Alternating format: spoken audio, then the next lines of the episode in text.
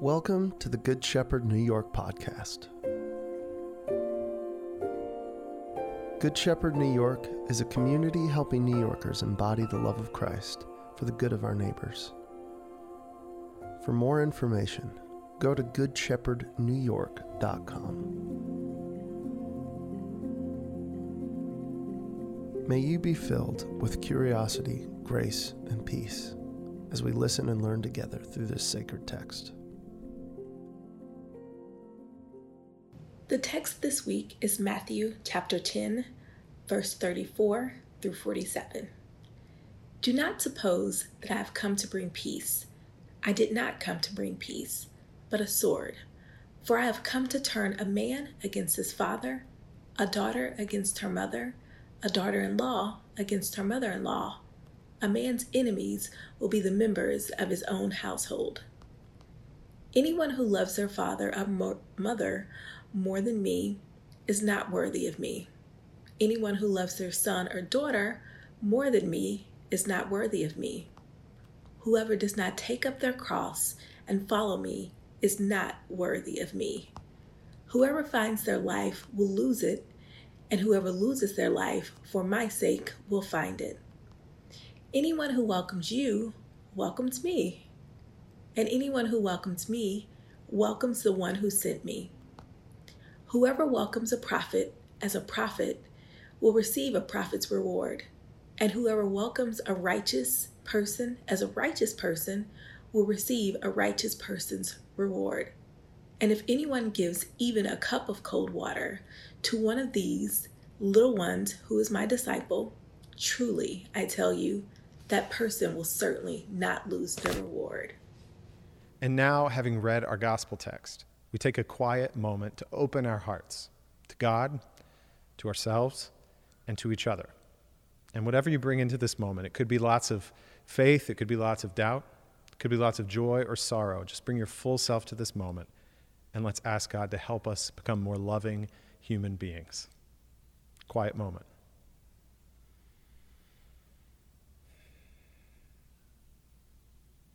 God, help us now Give us the grace we need to face our lives, to face our world with the courage of Jesus' story and Jesus' wisdom. Amen.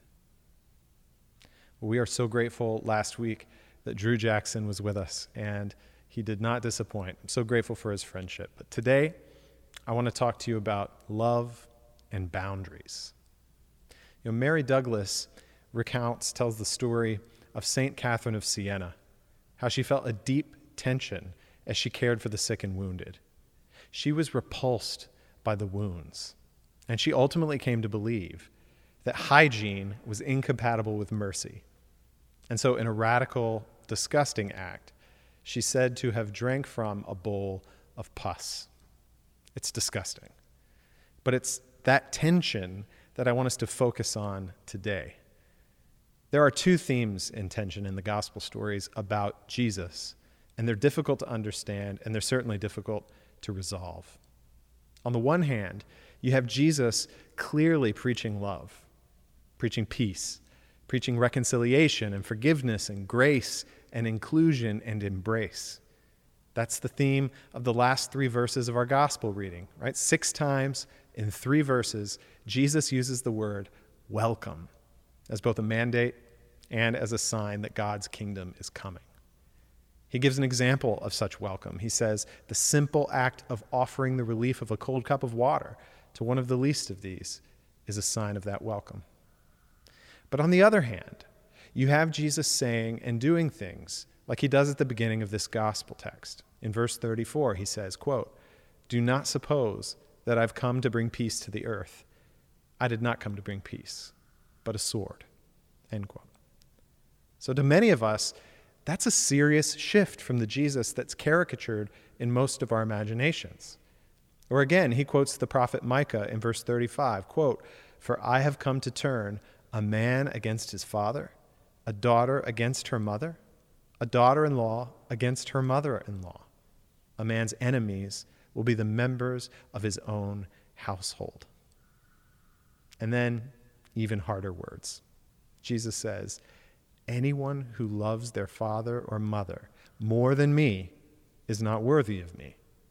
And anyone who loves their son or daughter more than me is not worthy of me.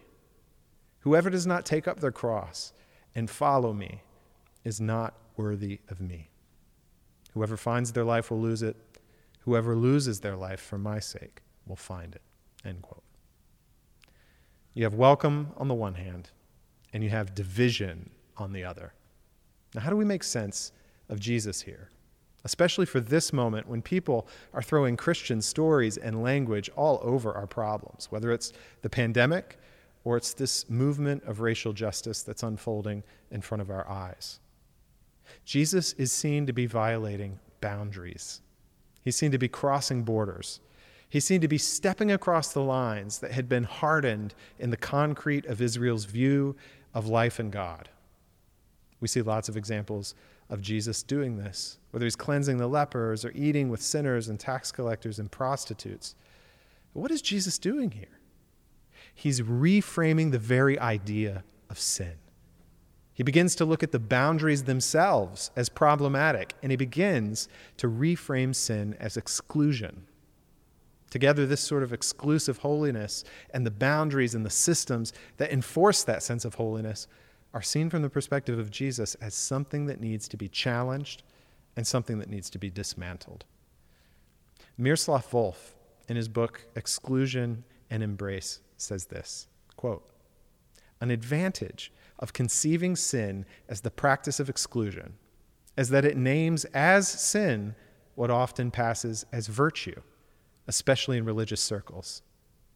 In the Palestine of Jesus' day, sinners were not simply the wicked, who were therefore religiously bankrupt, but also they were social outcasts. They were people who practiced despised trades, Gentiles and Samaritans, those who failed to keep the law as interpreted by a particular sect. A quote unquote righteous person had to separate herself from the latter, and their presence defiled because they were defiled. Jesus' table fellowship with tax collectors and sinners, a fellowship that indisputably belonged to the central feature of his ministry, offsets this conception of sin. Since he was, who was innocent, sinless, and fully within God's camp, transgressed social boundaries that excluded outcasts, and these boundaries themselves were seen as evil, sinful, and outside of God's will. By embracing the outcast, Jesus understood the sinfulness of the persons and systems that cast them out. End quote. Right? Jesus is offsetting a conception of sin as boundary maintenance, as purity obsession. He's taking the focus off of unclean people or groups and he's putting it squarely on the boundaries that divide us into clean and unclean, into righteous and sinner, into insider and outsider. As Richard Beck says, quote, holiness demands boundaries and quarantine. And Jesus' ministry of table fellowship was dismantling these boundaries and it was breaking that quarantine. End quote. Now, this is not a surprise because Jesus is building on a prophetic tradition here. There was, after all, a really huge tension in the Hebrew Bible between the priests and the prophets. We see the prophets constantly problematizing the conception of sin and holiness that the priests put forward. Walter Brueggemann, a Hebrew Bible scholar, sums this up as the tension between purity and justice. According to the prophets, God demands justice over purity and mercy over sacrifice. Right? Consider the prophet Amos and his words quote, I hate I despise the religious feasts. I cannot stand your assemblies. Even though you bring me burnt offerings and grain offerings, I will not accept them. Though you bring choice fellowship offerings, I have no regard for them. Away with the noise of your songs. I will not listen to the music of your harps, but let justice roll on like a river, righteousness like a never failing stream. End quote. Or consider the prophet Hosea. He says, For I desire mercy, not sacrifice, and acknowledgement of God rather than burnt offerings. As Walt Brueggemann goes on to say, this purity and justice trajectory, they serve very different sensibilities, and they live in profound tension with each other. The tradition of justice concerns the political and the economic life of the community, and it urges drastic transformation and rehabilitative activity. But the tradition of holiness focuses on the cultic life of the community, and it seeks a restoration of lost holiness whereby the presence of God can be enjoyed and counted on. End quote. Right? This isn't a tension that needs balance. These two are increasingly seen as intrinsically incompatible instincts when it comes to God and life. It's a tension that spills over into the time of Jesus and the gospel stories. Israel is seen as needing to choose which way to go. The gospel stories present Jesus as one who is resolving this tension. And Jesus doesn't propose a balance, Jesus takes a side. New Testament scholar Mark Belo describes these two rival conceptions of sin as that of sin as pollution and sin as debt. Right? They correspond nicely to the categories of purity and justice. Now, when it comes to this purity idea, where sin is pollution, Belo says the posture at its core is always defensive. It wants to protect against everything that does violence to order and form. Right? Even at the primal level, level of misshapen or misformed bodies, it extends beyond as a metaphor of misshapen behaviors. And the response is always the same to isolate, to quarantine, and to protect. It's this defensive instinct that had three centers. Uh, he points out there's the table, there's the house or my family, and there's the sanctuary. And Jesus is seen in the Gospels as challenging this conception of sin by taking the purity center of the table and allowing the sort of unclean into that family space. Jesus is seen to be reversing the direction and the power of pollution. Right? Think back to the story of Jesus cleansing the leper. He's shown to cleanse rather than be polluted, and he's seen as more powerful than that fragile purity conception of sin. For Jesus, contact with an outsider or an enemy cleanses, it doesn't pollute. Jesus gets into this debate at a table where his inclusion of someone unclean at the table creates some outrage. And they get in this debate about pollution and the source of pollution, right? And Jesus, he recenters the debate. He says, it's not what goes into a person that makes them unclean, but what comes from the heart. And then he gives this list of behaviors that sit squarely in that category of sin as debt right? Or sin as a violation of justice. The list points us to the justice instinct of the prophets. Belo says, quote, it's the heart inside and the evil machinations outside, which are the things that really pollute humanity. The list of the evils belongs to the debt system, right? Theft, murder, adultery, avarice, and the others are basically variants that can be put under the banner of those four a fact it's already indicated by the seat assigned to them, namely the heart. End quote. And in the words of Volf, sin is here the kind of purity that wants the world cleansed of the other, rather than the heart cleansed of the evil that drives people out by calling those who are clean unclean, and by refusing to help make clean those who are unclean. To put more formally, sin is the will to purity it's turned away from the spiritual life of the self to the cultural world of the other. Wow. Jesus is trying to see the gates of hell we need to storm isn't out there somewhere. It's in our very hearts. Right? The place where the source of violence and exclusion originates. Jesus transforms the notion of pollution and purity. In Matthew's gospel, we hear Jesus saying, Be perfect as your Father in heaven is perfect. And in Luke, we hear Jesus take that same phrase and switch it to mercy. He says, Be merciful as your Father is merciful. He's seen to be transforming this notion of pollution and purity. For Jesus, mercy is the new perfection, inclusion is the new purity, exclusion is the new pollution, and mercy is the new holiness. Right? Mercy is the suspension of disgust. It's the suspension of that visceral impulse to push out or to exclude in the face of disgust. God's love abounds and it reaches out, right? While we were sinners, Christ died for us. And this way of Jesus that dies for sinners, that loves enemies, that welcomes the sinner at the table, that touches the leper, that disregards holiness protocols, right? It's this way that swims upstream in culture.